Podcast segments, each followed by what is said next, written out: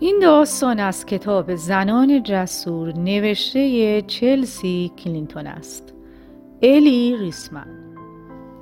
آنچه مرا به المپیک پارا المپیک علاقمند می کند فقط شکوه و جلال و شرایط برگزاری آنها نیست.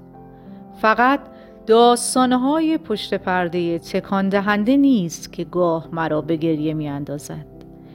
این دیدن ورزشکاران به هنگام ایستادن در برابر محدودیت های ماندگار توانایی های آنها در انجام خلاقیت ها سرعت توجه و سالها تمرین آنهاست که چنین حسی در من ایجاد می کند گاه آن سالها حتی قبل از ثبت در خاطره خود ورزشکار آغاز می شود الی ریسمن در سال 1994 در نیدهام ماساچوست به دنیا آمد.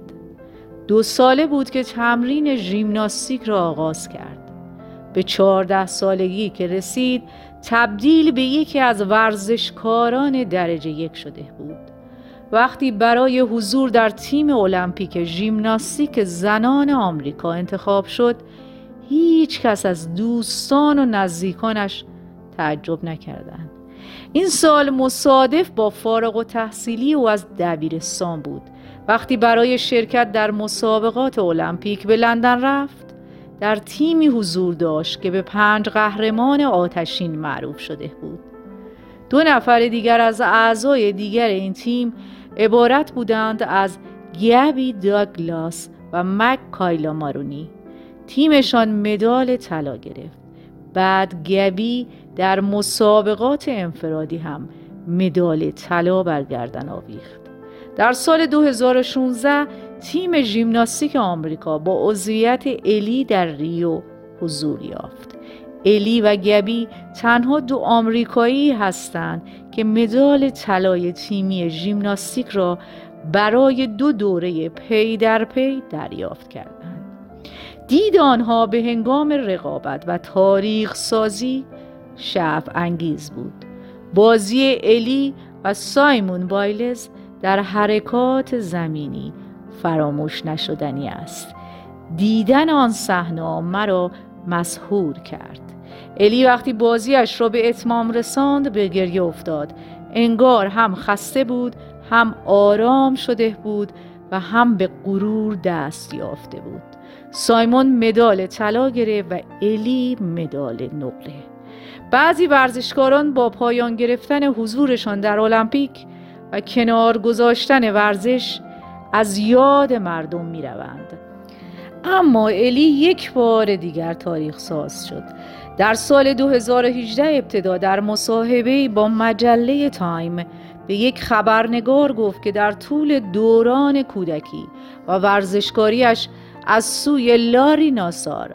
پزشک تیم ژیمناستیک مورد اذیت و آزار قرار گرفته است. دو ماه بعد از آن در ژانویه همان سال در یک گروه 150 نفره از زنان در دادگاه علیه لاری شهادت داد. الی از شهرتش به عنوان یک قهرمان که بارها مدال المپیک گرفته استفاده کرد و علیه لاری و نظامی که این سوء استفاده را ممکن کرده بود سخن گفت. بعد مبارزه به راه انداخت.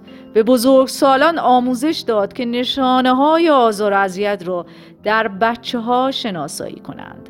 به دلیل شهادت بسیاری از ژیمناستیک کاران لاری ناسار به چهل سال زندان محکوم شد. او به آزار و اذیت بیشتر از 300 ورزشکار اعتراف کرده بود. الی در سال 2018 شکایتی علیه فدراسیون ژیمناستیک و کمیته المپیک آمریکا تسلیم دادگاه کرد. این کمیته را متهم کرد که از او و دیگر ورزشکاران در برابر ناسار حمایت نکرده بود. سنای آمریکا وارد صحنه شد و عملکرد این فدراسیون را مورد بررسی قرار داد. الی هنوز صدایش بلند است. علیه سالها رفتارهای اشتباه در آموزش و تربیت ژیمناستیک کاران آمریکایی سخن می‌گوید. سعی او بر این است که ژیمناستیک کاران با مراقبت و احترام آموزش ببینند و از آنها مراقبتی صورت بگیرد که سزاوار آنها هست.